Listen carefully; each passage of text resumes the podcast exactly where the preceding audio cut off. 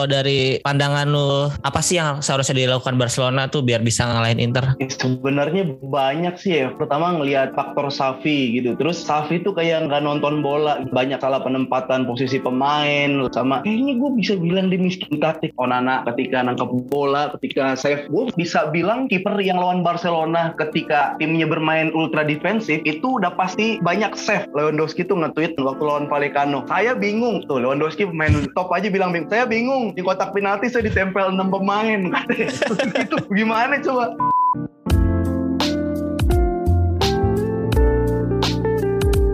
Halo selamat pagi, siang, sore, dan malam Kembali lagi di Intrisme Podcast Podcast yang bahas berita-berita seputar Inter Yang dikutip dari sosial media dan portal-portal berita olahraga Halo apa kabar teman-teman semua? Kali ini gue ngetek di tanggal 10 Oktober Tanggal cantik nih Tanggal 10-10 Jadi kali ini harus ada bintang tamunya dong. Bintang tamunya juga spesial nih. Beliau ini adalah seorang komika Terus aktor juga Udah main di beberapa seri sama film juga. Terakhir di Mendadak Darurat Filmnya Bang Panji. Terus dia juga podcaster pastinya. Dan kayaknya udah mau merambah ke dunia sportcaster nih Akhir-akhir ini nih. Langsung aja gue present Bang Afif Safi. Halo Bang. Hey halo teman-teman. Halo, mana bro? Aman Ya, bro? Lihat baju gue nggak bang? Apa tuh? Nih Wah, emang keren, keren lu bro. baju gue tuh yang ini nih yang kaos Catenaccio nih. Iya. Yo, eh. Ih, kelas, kelas, kelas, kelas, kelas. Gua pas ada live ya waktu itu ya, pas lu bilang lu punya baju boba, wah itu pasti angkatan pertama awal-awal podcast gua Mejeri tuh. Gokil, respect, respect. Iya, jadi gue emang dengerin noise dari podcast pertama kan si Berisik ya. Mm-mm. Podcast kedua kayaknya lu ya, Boba Iya, ini. Gua, si Arya, Romans Down, terus ya itu gua sama Arya tuh angkatan abis berizik, terus Udik, Uus Diki. Hmm, iya iya. Itu gue dengerin dari awal tuh semuanya. Jadi gue pendengar lu banget lah. Gue ngikutin lu dari stand up comedy dari Suci, Suca yang ke eliminasi gara-gara cacar. gue nonton bang. Iya iya, terima kasih bro. Terus? Gua sekarang tuh banyak orang yang malah lebih kenal Afif Bola sih gitu. Kemarin gua kayak eh, ngisi acara jadi apa speaker gua ke Malang. Ke Malang teriak ini kayak gitu, Barcelona, Barcelona. Ansu Fati gitu, bukan Pip stand up, Pip stand up gitu lagi. Gokil. Tapi sebenarnya lu lebih pengen dikenal sebagai stand up comedian atau podcaster nih sekarang? pengennya sebenarnya gue ya tetap stand up komedian lah gitu kan. Atau bagi-bagi partnya. Sebenarnya dua-duanya tuh hobi gue juga sih bro. Jadi gue stand up seneng bola dan ngebahas bola juga seneng gitu kan. Cuma ya sekarang emang lagi deket circle sama podcaster banyak. Terus stand up juga nanti bakal gue spesial juga ada tahun depan gitu. Jadi ya terserah lah antara dua itu. Yang penting Habib Safi stand up komedian dan Habib Safi sport entertainment kali ya lebih sportcaster tuh kan yang kayaknya yang formal banget gitu yang Hmm. bawain acara ini itu ya kan gue kan yang entertainnya Oke, lu udah sering diundang-undang juga kan di YouTube mana reaction-reaction video atau eh pertandingan gitu ya. Jadi udah udah identik banget lah sama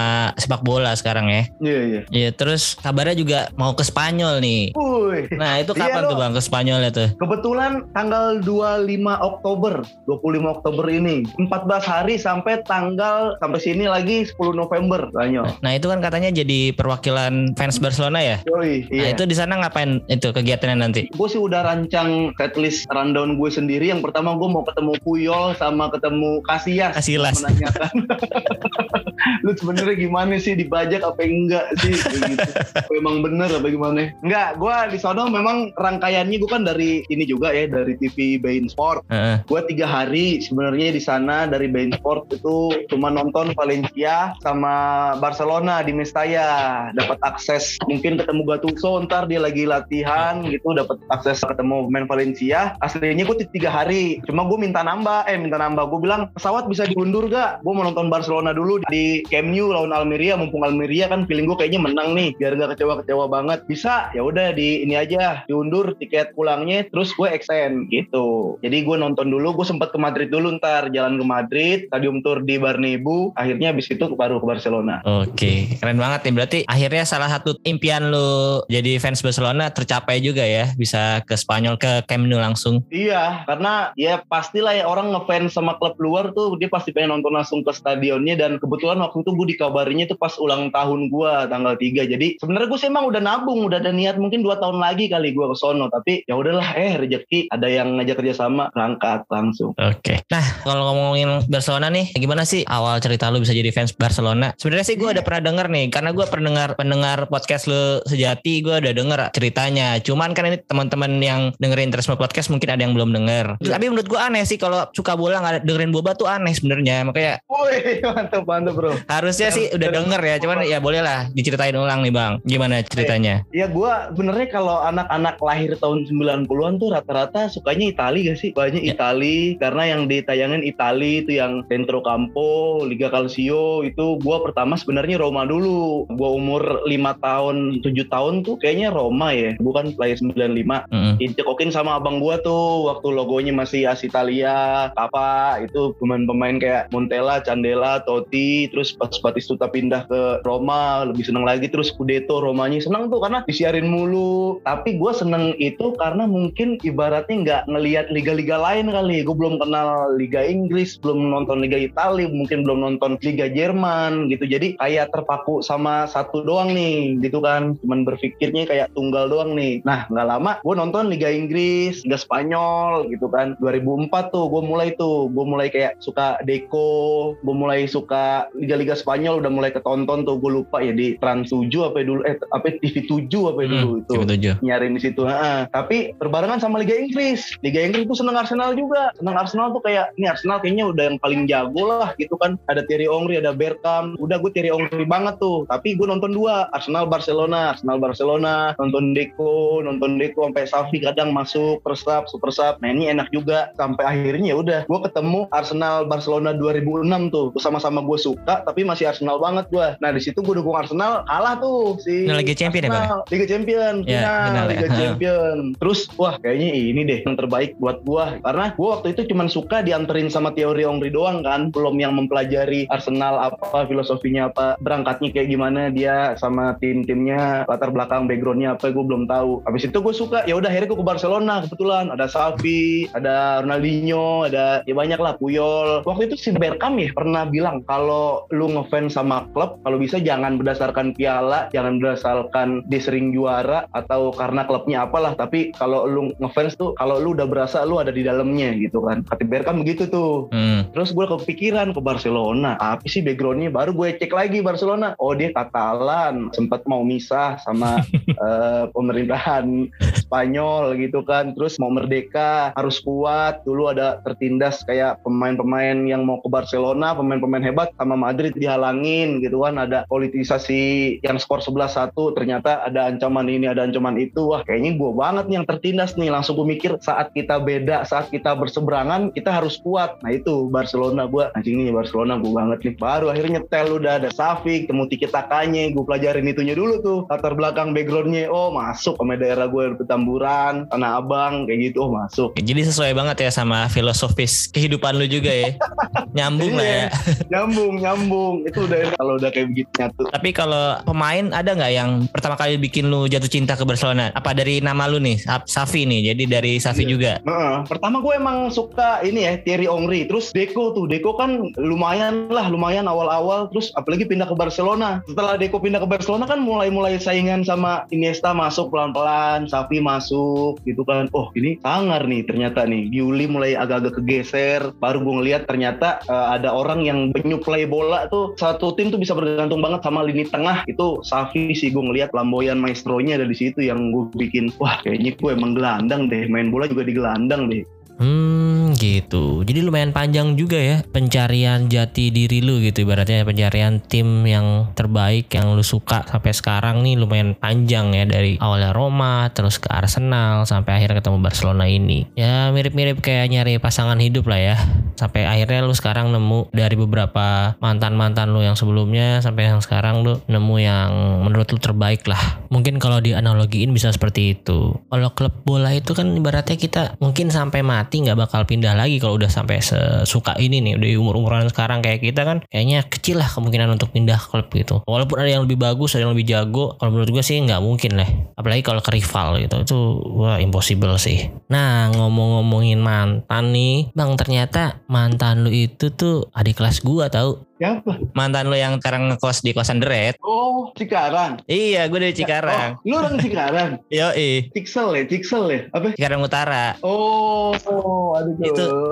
Lu kelahiran berapa sih? Gue 95 juga. Oh, iya orang Cikarang dia. Terus sama Bang Jerry juga kan dia SMA di Cikarang juga. Gue tuh pernah tanding basket sama dia sebenarnya. Ini SMA-nya di Cikarang. Iya. SD-nya lu tahu gak dia di mana? Karena tadi gue tanya, gue ngobrol gitu di tag podcast tuh, terus ngobrol dia nggak mau nyebutin. Kenapa ya? Kayaknya dia dari dari SD, SMP, SMA kayak sama deh sekolahnya. Kalau gue juga nama sekolahnya Karya Iman. Ah, Karya Iman nama Karya sekolahnya. Karya Iman. sekolah muslim? Sekolah non Muslim. Enggak. Sekolah swasta. he. Oh, iya kenapa dia nggak mau ceritain ya? Thank you bro, thank you gue dapet info. Barusan tadi gue penasaran kenapa lu nggak mau ceritain? Karena gue sama Donzel udah ceritain sekolah gue di mana, ini di mana dia nggak mau dia ceritain masa kecilnya. Kocak. Iya iya. Jadi gitu deh. Jadi ya Oke. sebenarnya masih ada ini nih koneksinya nih sebenarnya kita nih bang. Oke, next kan kemarin Inter di pertemuan pertama menang 1-0 atas Barcelona. Kalau kita lihat dari statistiknya sebenarnya Inter kalah di segala lini dari possession aja cuma 28% banding 72%. Jumlah passing 200 sekian banding 700. Itu pokoknya semuanya kalah deh. Shoot on target doang yang seimbang sama-sama dua. Nah kalau dari pandangan lu di pertandingan kemarin, apa sih yang seharusnya dilakukan Barcelona tuh biar bisa ngalahin Inter? Kemarin eh, sebenarnya banyak sih ya faktornya. Gue pertama ngelihat kayak faktor Safi gitu. Terus Safi tuh kayak nggak nggak nonton bola gitu. Banyak salah penempatan posisi pemain, line up line up di awal juga enggak lah buat gue lah gitu. Sama kayaknya gue bisa bilang dia miskin taktik karena oke lah waktu awal-awal tuh Barcelona main jelek banget. Dia punya counter, dia punya counter. Dia nggak megang bola, dia nggak nguasain bola. Dia nggak ngasih itu ke Inter ya ternyata. Makanya dia megang bola, nguasain bola mulu. Udah gitu nggak sampai depan juga. Yang bikin gue kesel nih sebelum ke lebih ke teknis lagi. Dia tuh kayak yang percaya banget sama Gavi ya. Hmm. Tapi gara-gara dia Gavi diposting sama si Bastoni diseret-seret. Hmm. Maksud gue ya itu gara-gara lu lu terlalu cinta sama anak Spanyol jelas-jelas kalah fisik di situ gitu kan. Kedua dia sebenarnya punya Casey yang mungkin bisa lebih pengalaman dari pemain-pemain lain buat ngadapin Inter karena Casey sering di Milan. Dia nggak mainin Casey dari awal. Dimainin babak kedua juga udah mau habis. Hasilnya apa? ya? Casey tuh diposting lagi sama Acerbi gitu ya. Dia kan kayaknya ada Iya. stress sama Mhm. Acerbi. Jadi Casey dapat malunya doang, nggak dapat bertarungnya, dapat malunya doang. Banyak lah Safi. Di depan, di depan dia nonton gak sih jeda internasional rapinya tuh gacor banget di kanan mainnya di Brazil, di Leeds juga di kanan mainnya bagus. Ditaruh di kiri yang jelas-jelas dia kakinya kiri mati kan nggak bisa kanan. Ame Iya. Alonso malah mepet. Lewandowski dikepung tiga orang.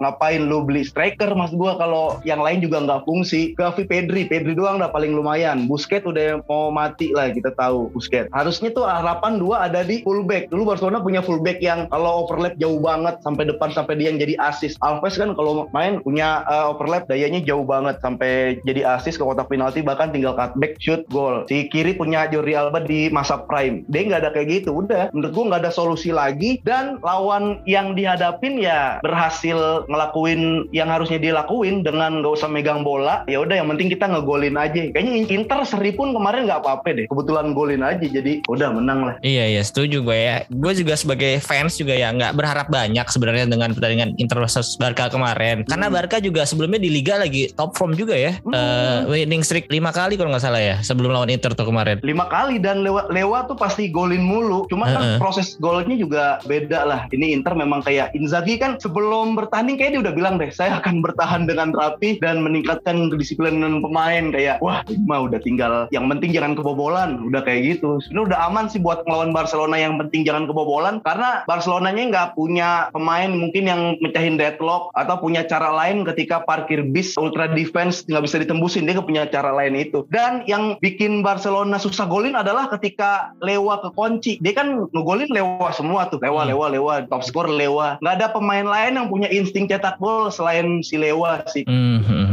Iya kalau gue lihat kemarin juga di awal kan wingernya kalau nggak salah Dembele di kanan, kirinya Hmm. si Rapinya Iya, tapinya taruh kiri ya. Nah itu ya Heeh. gitu-gitu aja tuh Dembele gocek gocek gocek nggak lewat passing balik dulu ketutup sama pemain back Inter ya bolak balik aja tuh nggak nggak crossing atau nggak bisa nge-shoot ke gawang bener Heeh. kalau tanggapan lu tentang main permainan Inter kemarin gimana nih apa udah cukup rapi kah atau sebenarnya masih ada celah nih yang harusnya bisa dimanfaatkan Sebenarnya Safi tuh kayak dia batu pengen nguasain bola ya. Padahal dia pernah ngegolin skema counter itu dia yang bilang Inter mah semakin nunggu dia semakin seneng kali ya. Apalagi hmm. si Skriniar tuh ngenempel Lewandowski kayaknya kalau ngerebut bola dari Lewandowski happy banget itu jadi jatuh Inter. Jadi gue rasa emang di kala itu ketika tim yang nguasain bola dan tim yang gak nguasain bola yang ngendiknya adalah Inter sebenarnya yang ngendiknya Barcelona tuh Inter tinggal nunggu counter-counter aja. Cuma ya Internya sendiri gue benernya kayaknya apa ya, pas kalah kemarin sama Inter gue kan nggak nonton Inter per hari ya kayak ya biasa aja ya gue kayak ngeliat Rayo Rayo Vallecano bisa ngelakuin itu gitu. Kadis hmm. bisa ngelakuin itu. Kalahnya tuh nggak secara istimewa kalahnya dengan cara emang cara ngalahin Barca ya dengan cara seperti itu. Gitu sih. Cuma yang gue sayangin adalah harusnya itu dengan squad Inter misalnya gini kita kan Barcelona sama Kadis susah tuh menangnya dulu. Cuma Kadis nggak bisa banyak golin gara-gara pemainnya kualitasnya segitu aja. Vallecano juga segitu-segitu aja. Harusnya Inter tuh bisa kayak golin dua gitu. Lu punya Lautaro lu punya Zeko kayak gitu. Malah gue ngelihat si Lautaro lebih banyak jatuh daripada bikin peluang buat Inter. Iya iya emang dia kalau nggak bisa ngelewatin orang jurus andalannya emang jatuh doang sih berharap. Belas kasihan wasit. Nah, terus ngomong-ngomong wasit nih kemarin presiden Barcelona juga nggak tahu tadi atau kemarin ya dia bikin statement kalau ini gue udah ngelaporin ke UEFA nih wasit yang kemarin katanya ada indikasi Inter istilahnya nyuap wasit lah bayar lah gitu. Cuman ini agak ini sih kalau dari sudut pandang Interisti gimana ya? Ini fitnahnya kayak nggak ini nggak berdasarkan fakta gitu udah tahu Inter itu hmm. tim yang beli pemain aja musim transfer kemarin nggak beli gitu cuman dari free transfer yeah. sama minjem doang terus bener, bayar bener. gaji pun susah pemain-pemain kayak Perisic, Alexis Sanchez yang gaji gede pada dilepas nah ini masa hmm. mau ngebayar wasit duit dari mana lagi udah tahu yang punya orang ini Tiongkok gue kalau ada berita kayak gitu bener gue agak menyampingkan tuh gue lebih ngelihat ke permainannya kan kayak yang Ansu Fati handsball tapi si siapa itu baru Dumfries, masuk Dumfries. iya Dumfries handsball tapi enggak gitu. Nah gue ngelihat nih sebenarnya ke pelimpanan Safi ya. Dia waktu itu bilang kalau kalah tuh ada aja gitu yang kambing hitam kan. Kayak misalkan kalah uh, wasit berlaku tidak adil kepada kami bla bla bla bla bla gitu kan. Nah terus kemarin kayaknya Safi preskon lagi. Preskon tentang ya wasit sebenarnya uh, memang tidak adil. Cuma kitanya aja yang mainnya kurang gitu. Sebenarnya lu mau kayak gimana sih sikapnya? Kalau mau dulu dulu wasit dulu wasit terus aja dulu. Bilang pemainan kita kurang bilang pemainan kita kurang gitu. Kemarin kan dia lebih ke nyikat wasitnya kayak gitu. Gue nggak ngelihat hal yang serius banget yang dilakukan Barcelona buat intervensi sih karena ya, ya biasa lah kayak gitu-gitu. Dulu juga Barcelona sering di kayak diuntungin gitu. Hmm, cuma yeah, iya, iya. sih gue lebih kayak ngelihat permainan aja yang yang jelas tuh kemarin Inter kemenangannya kan diselamatkan oleh Ansu Fati King hmm. dan Maestro Barcelona. Ya kan? Orang mah super sub buat bantuin tim kita menangin gitu kan bikin imbang. Ini malah jadi nggak gol gara-gara Ansu Fati. Ah ini orang ini gitu kan. Jadi Inter kemarin tuh terselamatkan oleh Ansu Fati sih menurut gua. Sama gitu. ininya jadi tengah Ansu Fati ya? Nih kan dia nyundul begini tangannya tuh gue yakin yeah. dia merem deh karena nggak ada kamera dari depan kan. Itu orang-orang yang takut bola Ansu Fati kan menganggap bolanya dari beton. Jadi kayak ehm, sakit kali ini kalau gue sundul. Kayak gitulah.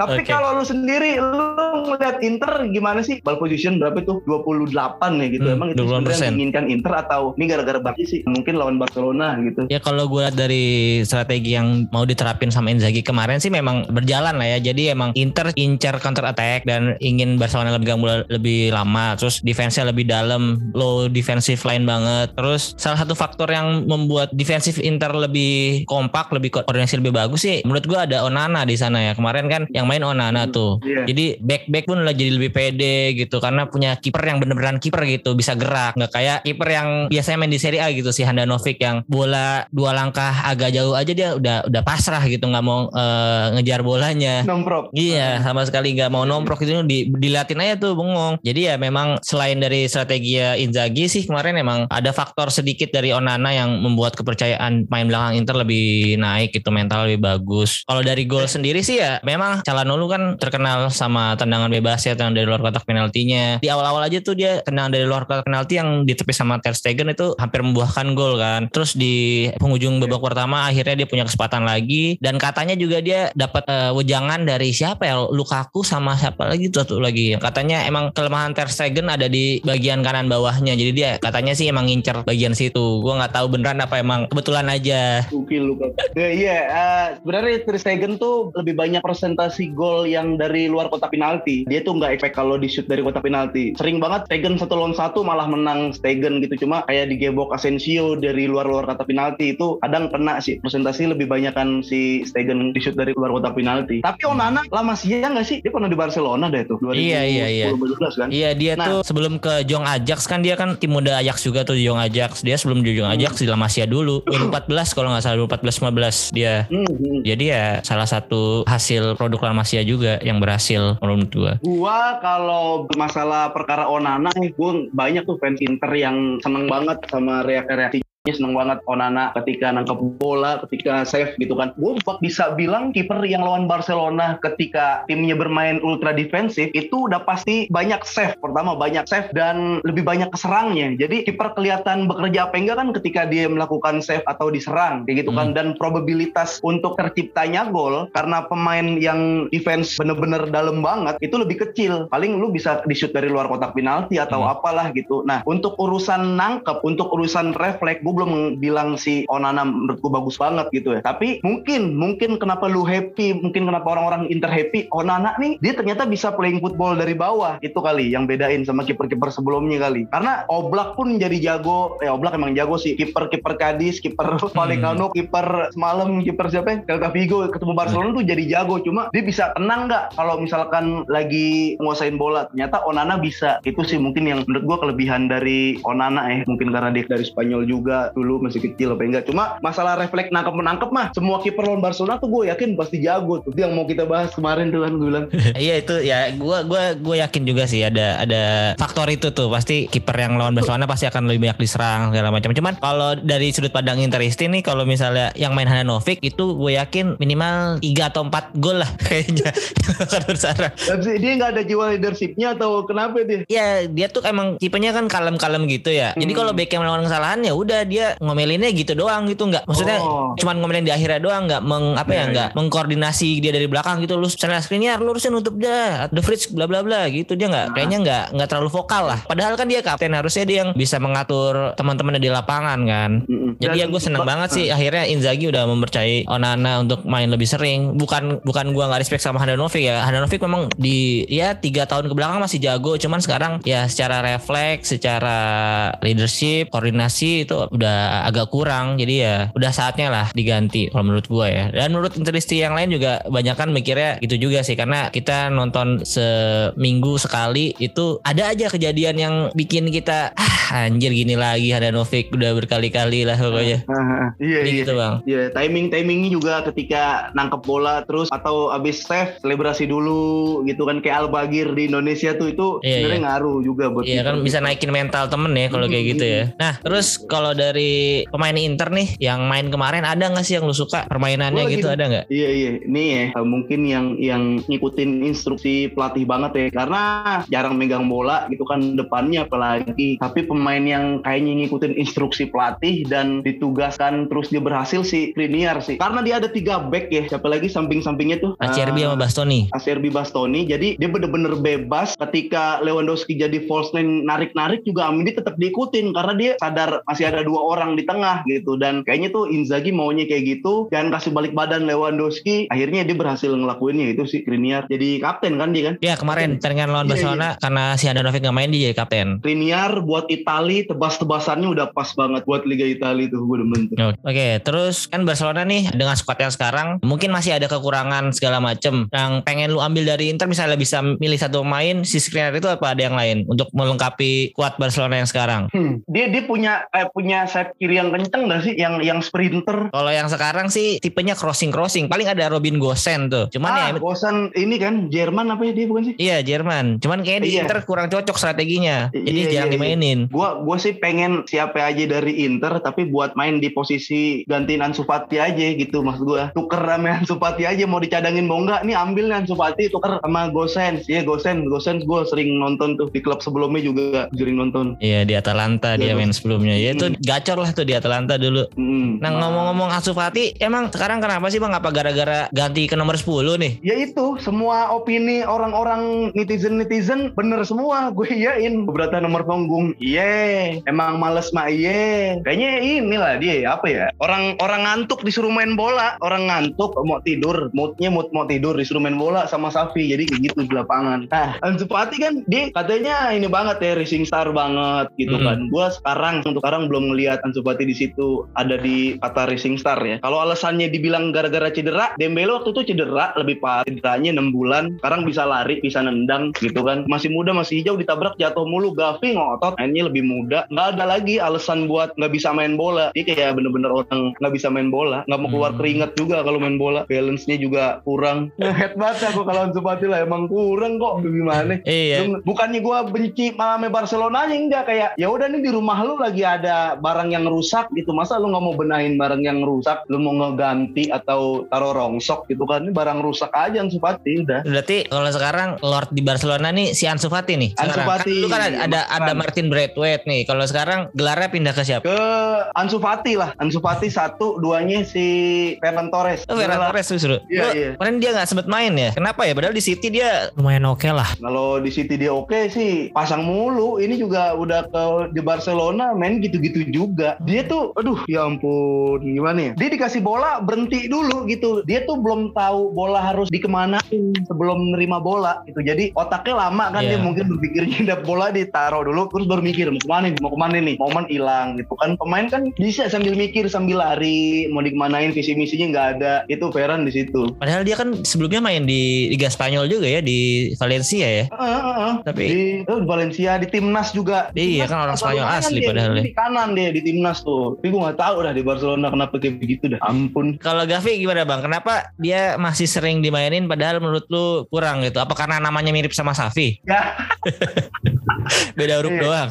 jadi kalau kenapa dia sering dimainin Barcelona tuh sekarang kan dia high press juga mainnya nah dia tuh buat orang pertama yang ambil bola Hmm. kalau Lewandowski agak jauh jadi dia kan kayaknya sih masih 20 meter 30 meter tuh bola deket sama dia dikejar mulu itunya tuh buat ngerusak playing football pertama dari musuh. Jadi yang bikin pressnya berhasil rata-rata si Gavi. Musuh jadi long ball nggak jelas tiba-tiba blunder. Itu Gavi orangnya gitu. Tapi kenapa sekarang agak terlihat aneh? Karena sekarang ketika di press musuhnya berhasil mulu. Bisa tenang bisa lewat gitu kan. Itu mungkin yang sekarang jadi kelihatan cuman kayak bocah lari-larian doang. Dulu mah gue masih mewajarkan dia dipasang mulu karena emang berhasil. High pressnya berhasil bolanya jadi kerebut. Makanya dia dipasang. Sekarang tuh udah mulai kayak agak aneh-aneh kan gitu cuma seaneh-anehnya Gavi kalau menurut gue gue masih bisa apresiasi karena fisiknya bagus dia. Maksudnya bukan fisik balance buat body-bodyan ya secara tenaga dia masih oke. Sono sini kejar itu sih yang masih bisa diapresiasi. Gavi mah gak terlalu parah menurut gue masih bisa diselamatkan gitu Gavi. Nah, lu kan berarti tadi kalau kita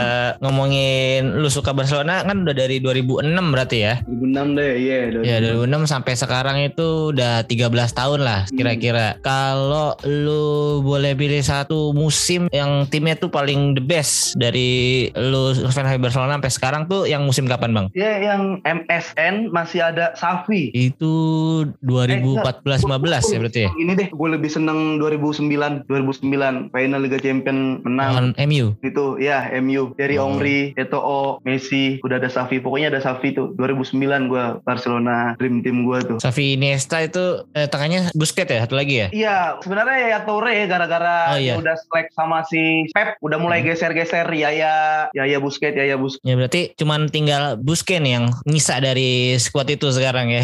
Bener. Malah jadi Maksud gua- kapten lagi sekarang kan dia. Iya, eh, eh, dia tuh iyalah tua senior, cuma napasnya nggak ada, udah nggak ada, fungsinya juga udah udah disfungsi lah istilahnya udah mana Safi naruhnya ke depan banget. Dulu kan ya udah pure jangkar aja dia ngeholding distribusin bola. Sekarang dia jadi maju, ikut attack, bantu attack. Turun kan dia empot-empotan gitu Hmm. yang kelihatan jadi kayak tua banget, loyo banget. Iya, padahal untuk posisi itu tuh ada nggak sih backupnya? Si Casey sih harusnya ya. Iya. Casey sama Frank De Jong ya. De Jong itu role-nya sama nggak kayak Busquets? bisa sebenarnya dia bisa dimainin kayak gitu cuma waktu dijajal memang beberapa kali agak kelihatan kurang dia kan mungkin seringnya double ya kayaknya di ayak double dari ada temannya tapi kemarin dijajal emang kurang dia kegedean space-nya buat gantiin busi cuma sebenarnya bisa sih dan sebenarnya dia lebih muda dan lebih ada tenaga bisa di situ bisa Casey bisa di situ. Mah itu dia Safi. Kayak nggak nggak punya pemain namanya Casey gitu dia. Kayak ngapain dibeli kalau nggak dimain-mainin gitu kan. Apa jangan-jangan dia nggak suka sama ininya bang, rasnya.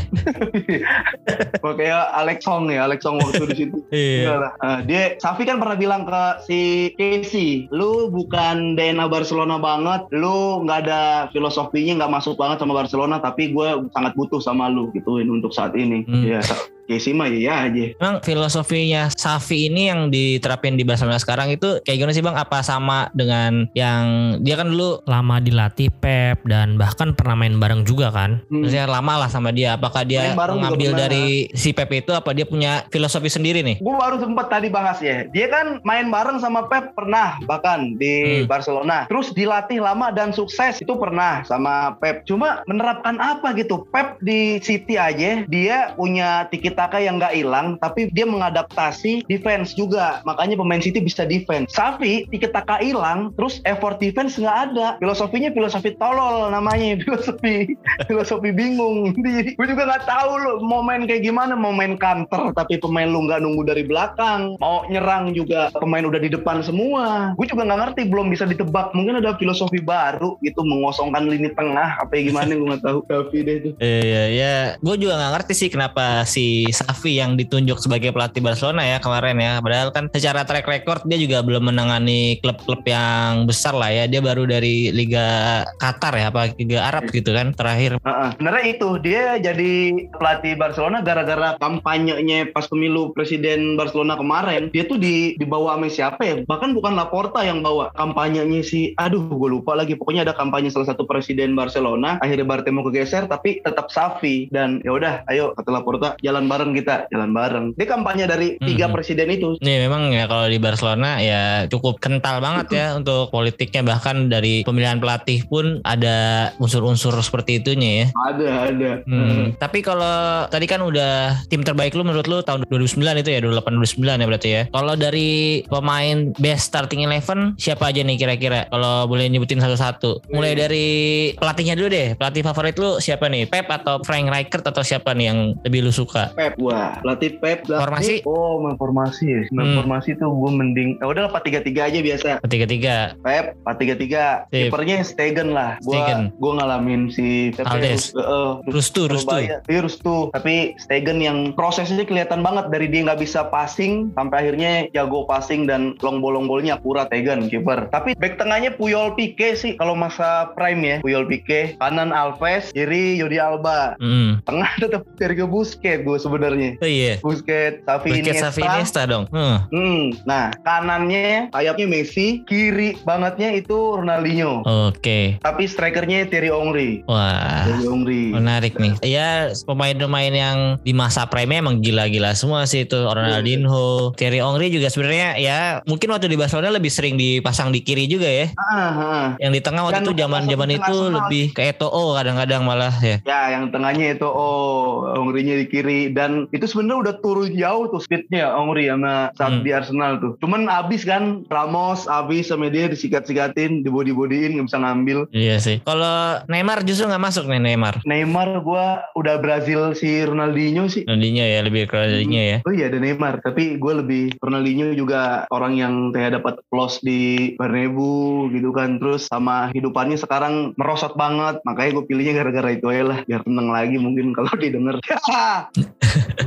Berarti dari 11 main tadi nih yang masih aktif, eh, yang masih di Barcelona sekarang nih ada si Busquets sama Pique ya. Pique juga menurut lu dia bah- bahkan kemarin nih lawan Celta Vigo dia main ya starter karena si Christensen cedera, si Araujo masih cedera juga ya. Apalagi tuh satu lagi backnya yang cedera. Lisensen, Konde, Araujo. Ya Konde, Konde juga masih cedera Oh, iya. ya. Ini Pique ini menurut lu masih layak nggak main di Barcelona dengan ini yang sekarang nih? Iya kalau mau tega-tegaan sih mending bilang enggak kalian ya. Cuma Cuma ya karena kalau emang mau revolusi total mendingan enggak sekalian nih. Cuma kadang gitu sih. Dia tuh salah satu orang yang bisa bikin tenang gitu kan. Dia orang yang leadershipnya bagus. Kayak gitunya yang gue masih mempertimbangkan ya. Apalagi dengan kondisi yang kayak kemarin lawan Celta Vigo tuh dia kan ya ya udah bilang tua. Ada orang yang tua masih kenceng. Ronaldo tuh tua masih kenceng karena fisiknya beda, hormonnya beda. Pique ini tua ya udah mah tua gede gitu kan. Cuma dengan semangatnya dia kalau semalam backnya bukan Pique tuh kayak mungkin banyak deh kebobolannya Barcelona sama Celta Vigo. Masih bisa bisa intercept aja deh. Cuma kalau dibilang udah harus masih ada apa enggak Pique di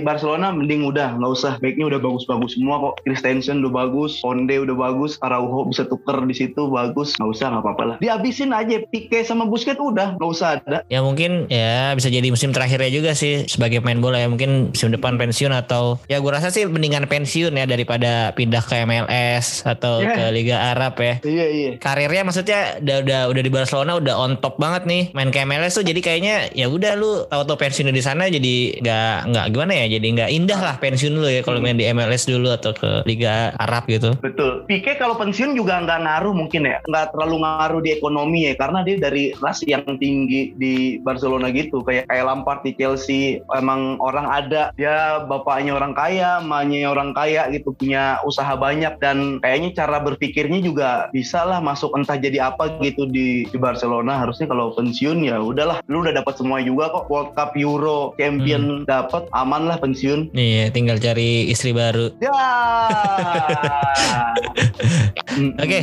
Next kita bahas ke pertandingan selanjutnya nih. Inter lawan Barcelona akan tanding tanggal 13 hari Kamis jam 2 pagi. Kali ini mainnya di Camp Nou. Untuk pemain Inter sih yang cedera nih masih ada Brozovic, Joaquin Korea, Lukaku juga masih 50-50 lah. Mungkin dia bakal ada di bangku cadangan jadi gak langsung main dari starting 11. Kalau menurut gue sih pasti Inter akan berusaha mengincar satu poin. Hmm. Gak mungkin sih dia bakal main lebih menyerang Wah, apalagi di kemarin di kandang aja mainnya ultra defensif gitu nggak mungkin sih kalau di Camp Nou berani-berani menguasai bola atau ya lebih attacking gitu dari formasi yang diisuin aja si Inzaghi itu bakal mainin 3-5-1-1 jadi strikernya cuma Lautaro doang gelandangnya itu seperti kemarin ada Aslani Barella sama Calhanoglu terus kanan kirinya si Di Marco sama Dumfries sama depannya ini si Mkhitaryan nih Mkhitaryan yang main sebagai IMF striker Lautaro jadi menurut gue sih ya emang bener-bener ngincar counter attack aja sama ultra defensif kayak kemarin kalau dari Barcelona pemain yang masih absen ada siapa aja bang? masih banyak back-back itu Araujo, Konde sama Christensen. Christensen sih nggak terlalu parah ya, tapi eh, tetap sempat di, diragukan tampil juga. Sisanya sih masih kayak line up line up semalam lawan Celta Vigo dan lawan Inter di leg pertama sih. Cuma Hmm. gue lebih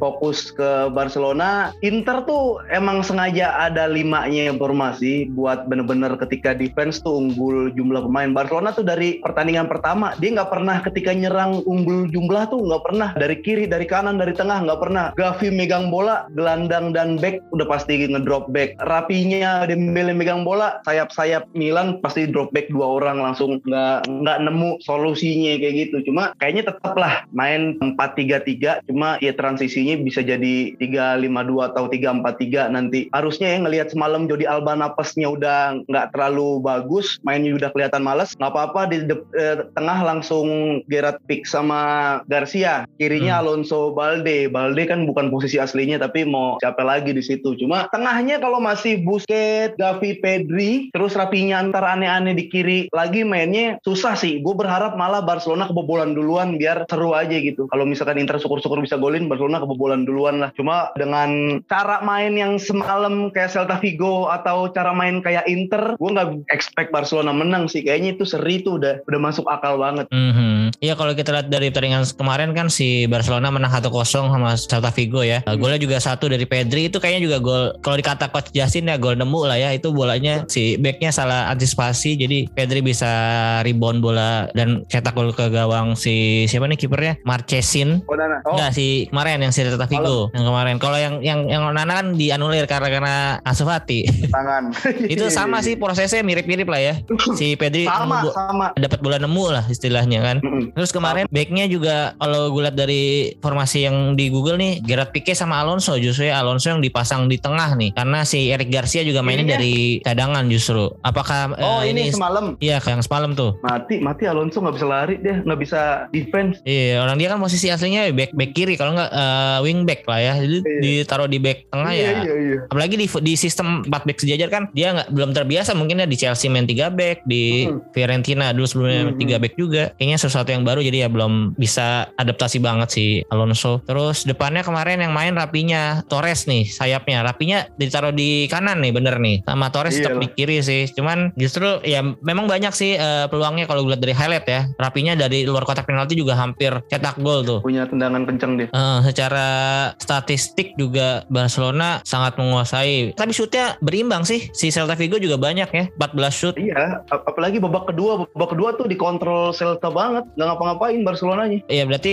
dari hasil yang kemarin lawan Celta Vigo ya walaupun menang sih. Tadi prediksi lu cuman imbang nih atau bisa menang sebenarnya lawan Inter besok. Ya line up-nya ya, kalau misalkan Safi bener-bener berani eksperimen sekalian, deng Busquets ganti Casey, De Jong dari awal, Gavi belakangan, Rapinya sama Dembele ya jangan dimainin barengan gitu kan. Misalkan Dembele dulu main di kanan, kirinya entah Ferran atau siapalah gitu, nggak usah pakai kiri banget. Udah ntar gantian switch ball. Kayak kemarin misalkan Safi ketika Rapinya baru nyaman di kanan udah diganti kayak gitu-gitunya yang bikin nggak semangat lagi Barcelonanya. Kita lihat aja sih, gue belum lihat line up-nya sih. Cuma seri ini yang paling masuk akal sih sebenarnya. Oke oke. Tapi kalau menurut lu tuh lu bisa ngeliat nggak ada apa sih titik lemah Inter nih yang seharusnya bisa nih di bagian mana gitu di si Skriniar kah atau dari Bastoni kah? Sebenarnya yang bisa dieksploitasi pemain-pemain Barcelona tuh yang sebelah mana kira-kira? Sebenarnya kalau udah ngumpul semua ultra defense, dia kan pasti drop back dua orang yang nempel Dembele megang, ditempel dua orang ditempel gitu. Lebih ke Barcelonanya nih yang punya shoot dari luar kotak penalti gitu kan. Kayak gitu-gitunya doang Barcelona yang nggak ada. Itu lagi emang belum ada solusi kecuali kita punya Iniesta lagi atau punya pemain yang kayak Pedri ada dua. Itu tuh selalu di ya lu bisa akselerasi terus sampai kotak penalti lu shoot. Yang kayak gitunya jarang. Gavi gocek orang pasti nabrak. Dembele gocek orang pasti nabrak. Cutback dikit kena kaki musuh. Nggak ada nih orang yang punya akselerasi licin masuk-masuk-masuk tiba-tiba ada di dalam kotak penalti atau umpan-umpan kayak Magic yang bener-bener langsung nyampe ke Lewandowski. Enggak. Yang ada Barcelona cuma main dari Dembele lempar ke tengah. Buset. Inter kan backnya Bastoni tinggi, si Kriniar juga tinggi gitu. Nggak ada. Belum ada solusinya selain teman-teman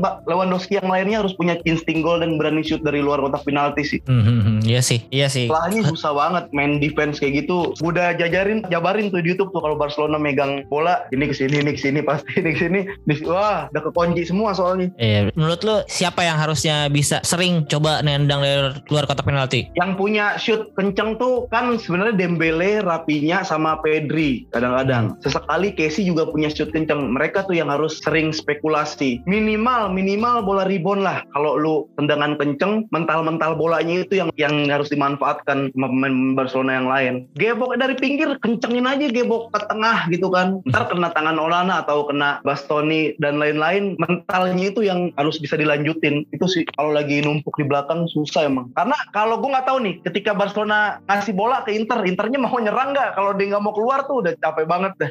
Kayaknya Internya nggak bakal nyerang juga soalnya kan. Tunggu, Iya. nunggu, nunggu kantor gitu. Iya. Tapi kalau dari Lewandowski kan di liga nih dia gacor sebenarnya sekarang udah berapa gol dia. Makanya kan lu bilang tadi golin mulu lah ya. Apa yang harusnya dilakukan oleh Lewandowski? Apakah dia harus agak narik narik backnya biar ada space dari tengah dari samping tuh untuk si Dembele atau buat si Rafinha masuk kah? Atau emang harus dia jadi tetap jadi target man? narik-narik berhasil terus masuk kan kalau musuhnya juga ikut nyerang musuhnya terbuka gitu kan dia narik yang nguber tuh Skriniar pasti kan Eh, nah dua orang masih ada sisa Dembele mau masuk eh misalkan Rapinya masuk dari kanan. Ntar yang ngejar ada Dumfries sih ini juga ngejar. Yang ngejar dua orang dua orang juga. Jadi mau main false nine dengan ultra defense tuh nggak bisa gitu. Jadi susah sih emang kalau udah di ultra defense tuh. Apalagi gue buka bukan pelatih juga. Nggak tahu sebenarnya emang pusing kalau di defense. Nah, mas gua nggak usah Lewandowski. Lu taruh Halan aja di situ. Taruh Halan susah juga ngapa-ngapain. Bahkan Iya gini bu- bukan lawan Inter ya. Gue inget banget nih Lewandowski tuh nge-tweet atau ngeluarin statement waktu lawan Vallecano. Saya bingung tuh Lewandowski main top aja bilang bingung saya bingung di kotak penalti saya ditempel enam pemain itu gimana coba nggak pernah dia mungkin dimuncen digituin kan iya iya, iya. itu Lewandowski udah kayak stand up komedian awal-awal ya uh, stand up comedian yang masih baru-baru kan pasti bukanya pasti gitu ya. Saya bingung nih dijagain enam orang. Iya, iya, kayak beropini ya.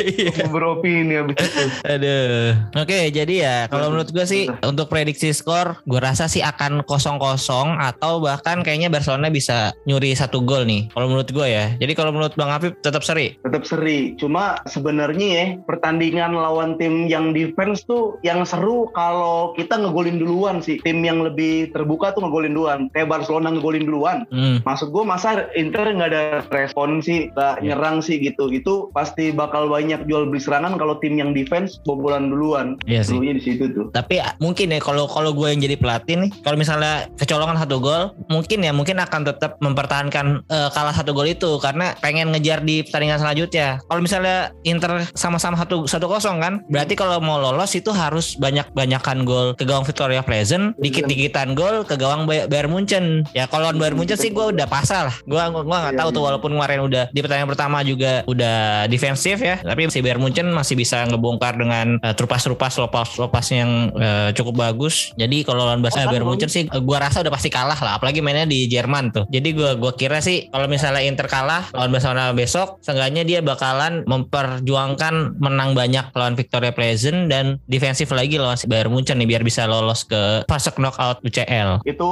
bisa lebih lebih lepas lagi tuh kalau ada instruksi kayak gitu sih. Permainan tuh harusnya bisa lebih pemainnya lebih lepas lagi main sih kalau udah di sejauh itu visionernya. Eh yeah. sorry dah bentar. Waktu lawan si Munchen ini kan heading kan ya Lukas kan Hernandez. Bukan si Corner. Sane, Sane dua-duanya Sane. Ini oh, lepas iya. gitu di oh, trupas yang dikebut, bola atas. Yang ya? Lawan Barcelona juga kalah dua kosong kan si Iya iya si Sane. Uh, sama-sama kalah dua kosong. Cuman kemarin Barcelona menang lebih banyak lawan Victoria Pleasant. Hmm. Lima satu ya? Kan Inter kalau berapa sih kemarin? Lima lima satu. Lima satu kan? Uh, yang lewat hat trick. Iya, jadi ya cara salah satu cara Inter biar lolos sih menurut gue itu sih kalau misalnya besok nggak bisa seri atau nggak bisa menang ya pasti dia akan ngototnya di pertandingan selanjutnya tuh ngincer seri lawan Bayern Munchen atau menang sebanyak-banyak dari Victoria Pleasant. Iya, kan kalau lu twist nih Barcelona menang lawan Munchen. ya itu sih itu juga ya salah satu yang kalau menurut lu optimis gak kalau lawan Bayern Munchen sebenarnya? Kalau dari kemarin tuh emang udah optimis ya kan tinggal PR-nya penyelesaian akhir gitu ya karena Munchen bukan tim yang defense kan? Yeah, itu dia. Gue selalu lebih happy kalau ketemu lawan yang nyerang juga Barcelona. Barcelona ketemu tim Liga X yang mainnya nyerang tapi levelnya satu level setara. bawah Manchester City. Hmm. uh, atau setara gue lebih senang ketimbang ketemunya Zaragoza Real Mallorca. Itu udah pasti di belakang semua tuh. Makanya gue optimis lawan tim yang terbuka tuh Barcelona bisa gol lah. Minimal punya gol peluang gol. Berarti kalau dari lu menurut lu Barcelona masih bisa lolos ya dari grup C ini? Aduh, gue tuh sedihnya adalah uh, kalau lolos nanti mainnya kayak begini nih, Safi nggak ada perubahan, itu pasti terjadi lumbung gol buat klub-klub lain. Iya, iya tapi nggak lolos pun masuk Europa League, ntar kalah juga sama klub Europa League sebenarnya. Gue jadi gue lagi nurunin ekspektasi gue aja lah. Ini dukung mah dukung, cuma ya nurunin ekspektasi lah. Bang sakit banget Barcelona ini Safi. Eh, tapi kalau gue nih kalau sebagai fans Inter sih, kalaupun nggak lolos dan ke Europa League ya nggak apa-apa. Jadi ya sebenarnya Inter lebih berpeluang dapat trofi dari Europa League sih, karena yang dibutuhin Inter saat ini emang uh, trofi sih untuk menaikkan kepercayaan diri tim lagi, menaikin mental. Kalau sekedar lolos CL terus di babak selanjutnya cuma jadi kata lu tadi lumbung gol atau itu kan mungkin nanti akan nurunin mental lagi tuh. Nanti di ngaruh ke liganya kan di liga juga Inter lagi nggak bagus nih di pasti peringkat 7. Bener. Takutnya nanti ke situ sih. Jadi menurut gue ya kalaupun nggak lolos di Europa League aman lah masih oke. Okay. Iya, iya, iya. Mending mending kayak Sevilla aja. Sevilla tuh bener-bener katanya ngincer Europa League tau. Aneh, iya, iya. kocak banget, kocak banget. iya. Oke, okay, ya udah. Kalau gitu untuk pembahasan Inter Barcelonanya segitu aja. Gue setuju tadi yang lu bilang kalau Inter mainnya sangat defensif dan ya kayak nggak mau nyerang ya. Gue sebagai fans Inter juga mengakui gitu. Nah, kalau sekarang gue ada sedikit ini nih bang, ada sedikit quiz-quiz trivia nih untuk Nah, tes seberapa ngefansnya lu sama Barcelona. Tapi ini sih pertanyaan gampang kalau menurut gue ya. Harusnya lu bisa jawab Hmm. semua nih. Ini pertanyaannya seputar Barcelona dan Inter. Jadi ya hmm, wah, nggak iya. jauh-jauh lah. Udah siap bang? Dah, Sebenarnya gue ada lima pertanyaan, cuman tadi satu pertanyaan udah ada jawabannya, lu udah kita omongin. apa itu? Apa? Ya pertanyaan pertama nih yang paling gampang yang udah lu jawab tadi nih. Siapa pemain di skuad Inter saat ini yang pernah main di tim muda Barcelona?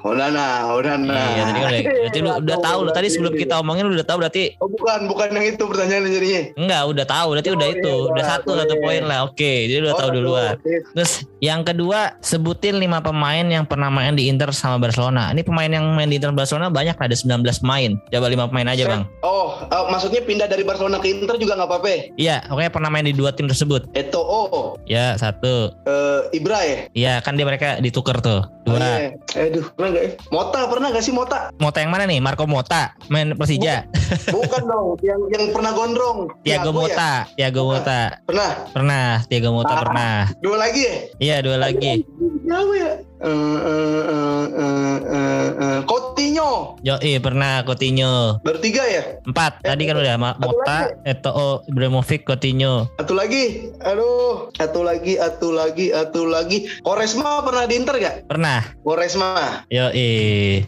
Iya jadi Aman. benar Eto'o Ibrahimovic Eh. siapa tadi Tiago Mota Coutinho. Quaresma Iya pernah tuh Iya. semuanya pernah di Barcelona pernah di Inter semua Sebenarnya- Siapa lagi sih? Vidal kemarin kan di Inter Vidal Oh Terus iya. Alexis Sanchez. Gue Vidal pernah di Barcelona. Oh Vidal. iya. Alexis Sanchez terus mungkin kalau yang ini yang eh, lebih senior Vigo Hmm, benar benar benar benar. Vigo Ronaldo Ronaldo sebelum Iya iya. Seru nih kayak gini-gini ternyata ya. Ronaldo Yang pemain terus kurangnya siapa ya? Pemain nggak terlalu ter- nggak terlalu jagonya ada gak? siapa ya kalau menurut lu nggak terlalu jago ini Marco Montoya Ya, iya Montoya benar. Di kanan ya. Iya ya? bek kanan Barcelona di Inter juga pinjaman dan nggak dimainin juga sih. Hmm, jadi yang penting bisa jawab 5 Iya terus Koresma eh, lagi ya. Expect eh. gak lu jawab Koresma? iya itu salah satu main favorit gue juga sebenarnya tuh. Walaupun dia di flop di Inter, cuman gue suka ininya tendangan outside-nya. Hmm, Dia pernah ngegolin dari sisi kanan pakai outside ke Hmm. tiang jauh. Itu kan keren tuh. Iya. Terus Edgar David belakang dong Edgar David pernah di Barcelona juga dia. David David Iya. yang kacamata.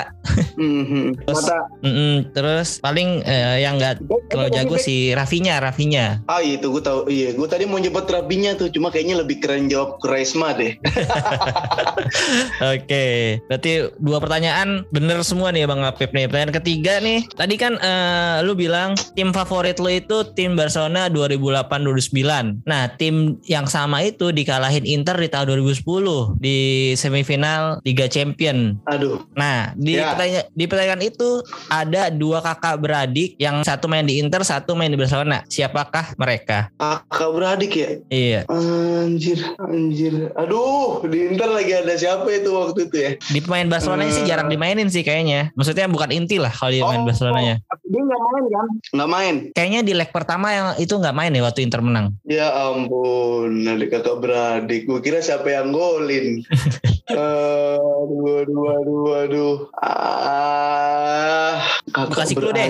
Gue kasih clue nih. Coba aja, iya ada gak clue? Mereka orang Argentina. Ah, udah dapet. Siapa? Ya? Gabriel sama Diego. Yo, Gabriel Milito dan Diego Milito. Gua nggak tahu tuh yang kakaknya yang mana. Kayaknya si Gabriel deh yang kakaknya deh. Si Diego, Diego. Dia Diego Milito ya. Kalau Gabriel tuh ya dia posisinya back kiri ya kalau nggak salah ya Gabriel Milito tuh. Ah, main di tengah juga dia kadang-kadang sih. Iya saingannya si ini berarti Abidal eh Abidal siapa sih kirinya dulu waktu itu? Abidal kiri. Ah. Iya bener kan Abidal ya berarti ya saingannya dulu ya makanya dia jarang main. Oke Iya, berarti itu betul. ti- eh, dua kakak beradik itu tuh berarti keluarganya keren tuh dua-duanya pemenang treble winner. Oh iya. Dia tahun sebelumnya sama Barcelona treble winner, tahun depannya si Diego Milito yang treble winner. Cuma lebih ke Milito banyak kontribusinya kan ngegolin jago. Kalau Gabriel kan kadang-kadang cadangan enggak winning Iya. squadnya. Iya susah ngegeser sih, susah ngegeser main intinya. Oke, Yo, pertanyaan keempat. Kalau kemarin kan berarti Inter itu udah main 11 kali lawan Barcelona ya head to headnya ya. Dia selama di Liga Iya, Champion. Nah, eh, Barcelona lawan Inter menang berapa kali tuh dari 11 pertandingan itu? 11 bentar 11 11 tadi lu tadi lu 11 Bar, pokoknya Barcelona yang ditanya menangnya ya Iya, Barcelona menang berapa kali? Hmm, aduh, hmm, hmm, hmm, 6 apa 8 Salah gak apa-apa sih 6 kayaknya dah, 6 6 nih yakin. Coba aja dulu Ya, ya udah, gue kunci jawabannya ya. Ternyata jawabannya betul 6. Kenapa lu yakin jawab 6 tadi, Bang? Gua itu waktu bahas sebelum pertandingan Barcelona Inter tuh gua ser- searching-searching apa namanya head to head, head to head. Hmm. Cuma menangnya Inter gua nggak tahu berapa. Serinya juga gua nggak tahu. Cuma gue inget Barcelona menang 6. Hmm. Serinya berapa tuh? Serinya tiga kali, Inter cuma menang dua kali sama yang kemarin. Jadi Inter tuh baru menang pertama kali tuh di semifinal yang Jose Mourinho itu eh, 3-1 tuh di Giuseppe Meazza dan kemarin menang lagi di Giuseppe Meazza 1-0. Itu baru dua kali loh Inter menang lawan Barcelona di UCL. Dan jaraknya bo- eh, berapa tahun berarti tuh 2010 ke 2022 12 tahun. Hmm. Dan makanya besok di Camp Nou Inter belum pernah menang sama sekali. Jadi gua nggak ekspektasi Iya, Inter bisa menang juga di Camp Nou. Nggak nggak mungkin bisa membuat rekor baru dengan skuad yang sekarang sih kalau menurut gua. Nah, Nih. gokil, gokil. Ketebak gue juga nggak expect. Ada deh, berapa tuh lagi? Satu lagi ini pertanyaan Ah, benar nggak semua nih. ini. Pertanyaan terakhir nih yang harusnya juga lo tahu nih. Ini tebak pemain ya, tebak pemain. Siapakah pemain ini? Pemain ini mencetak gol pertamanya di UCL ketika melawan Inter di tahun 2020. Hmm. Siapakah dia? Pemain Barcelona. Hmm, dia mencetak gol pertamanya di UCL. Eh itu mah UCL masih ada yang asis Vidal bukan? Eh Nah, jangan tahu tuh. Eh, itu emang UCL ya. Tapi tahun lalu pernah ketemu yang golin Ansu Fati. Nih. Hmm. Hah? tahun 2020 nih, 2020 2021 kita nggak ketemu. 2020 ya ketemu tuh 2020 di grup juga. Iya Siapa? satu, satu kosong Ansu Fati itu feeling gua. Yakin nih? Itu dari Vidal, iya. Eh Vidal ada gak? Vidal kayaknya udah ke Inter dah tahun itu mah. Tadi dulu, tadi dulu. 2020. Emang Iya. kita ketemu. Ketemu, ketemu. Siapa yang ngegolin Eh pertama? pertandingannya gue lihat dulu di tanggalnya ya. Inter. Ini cluenya dia main di kandang Inter pertandingan ini. Siapa yang golin di Barcelona lawan Inter? Barcelona 2020 kalah sama hmm, siapa ya? Selenglet. Nih clue lagi ya. Skor akhirnya 1-2 untuk kemenangan Barcelona. Ah, Inter, tapi Inter Lautaro bukan yang golin. Kalau nggak salah gol menit-menit awal malahan dia golinnya. Aduh nonton gua harusnya tuh. Ini ini musimnya musim 2019 2020 ya. Iya. tanggalnya tanggalnya sebenarnya 2019 tapi Desember. Nggak tahu gua, nggak tahu gua. Griezmann kali bukan? Masa Griezmann cetak gol pertama lawan Inter. Debut gol debut gitu. Gol debut di UCL. Berarti pemain yang baru pin, oh gol debut di UCL. Nah anjir siapa sih? Nggak tahu gua, nggak tahu gua. Jawab ngasal gak mau jawab ngasal. Jawab ngasal, jawab ngasal. Coba gol debut nggak tahu gua, nggak tahu aja gol debut. Ansu. Fati. Eh, eh, eh, si ini si Samido, Samido bukan. Samedo, Nelson Samedo. Jadi Bukan. siapa nih? Ansu Fati apa Nelson Samedo? Oh Ansu Fati, iya. Ah, Ansu Fati udah, bukan Ansu Fati. Ansu Fati ya. Iya. Gue kunci nih jawabannya nih ya. Iya. Yakin ya. Oke, ternyata pemain ini juga sebenarnya jadi pencetak gol termuda di UCL dengan umur 17 tahun 40 hari. Itu jawabannya bener Ansu Fati. Fati gua asis, siapa? Asisnya siapa asisnya? Kayaknya dia ini deh, soloran gitu deh. Iya iya. Benar lagi gue berarti. Iya, jadi Barcelona itu udah main pakai tim B kalau nggak salah. Jadi itu dia udah nggak emang udah nggak perlu menang lagi untuk lolos. Inter yang butuh lolos. Ansu Fati gol Inter coba gue cari nih. Ada gak ya? Oh iya. Ansu Fati. Iya. breaking Champions League goals against Atau. Inter Milan. Iya gitu bro. Udah bro. Gue ternyata udah mau di ini nih kantor Oke. mau tutup. Ya udah kalau gitu. Makasih banyak ya Bang Habib Sapil. Ntar kita ngobrol-ngobrol lagi abis Barcelona Inter ya. Oke, nanti ya semoga aja kapan-kapan gue bisa diundang juga di Boba nih. Oke, sekali lagi terima kasih Bang Habib Sapil untuk waktunya. Siap. Pokoknya sukses terus ya Bang buat karirnya dan ntar lagi ke Spanyol juga aman-aman di sana lancar kerjaannya dan buat teman-teman yang belum dengerin Boba buruan deh kalian download Noise dan dengerin Boba di sana. Kalau menurut gua tuh kalau lu suka bola belum dengerin Boba tuh belum anak bola banget ya. Terus selain Boba, Bang Apip juga ada podcast Senggol Bacot ya namanya ya. Itu sama Diki Divi, udah Beraja Musti sama Bang David Nurbianto. Bahas-bahas serba-serbi Betawi deh pokoknya. Jadi jangan lupa didengerin juga tuh. Terima kasih juga untuk teman-teman yang udah mendengarkan sampai habis nih. Kalau ada yang baru dengerin juga jangan lupa di follow akun sosial media gue di Interisme Podcast. Kalau di Instagram, kalau di Twitter ada Interisme Media. Terus follow juga akun di Spotify-nya, di Noise, nyalain loncengnya biar kalian dapat notifikasi tiap ada episode-episode baru. Gua pamit, Bang Apip juga pamit. Sampai ketemu lagi. Arrivederci, Forza Inter. Wih.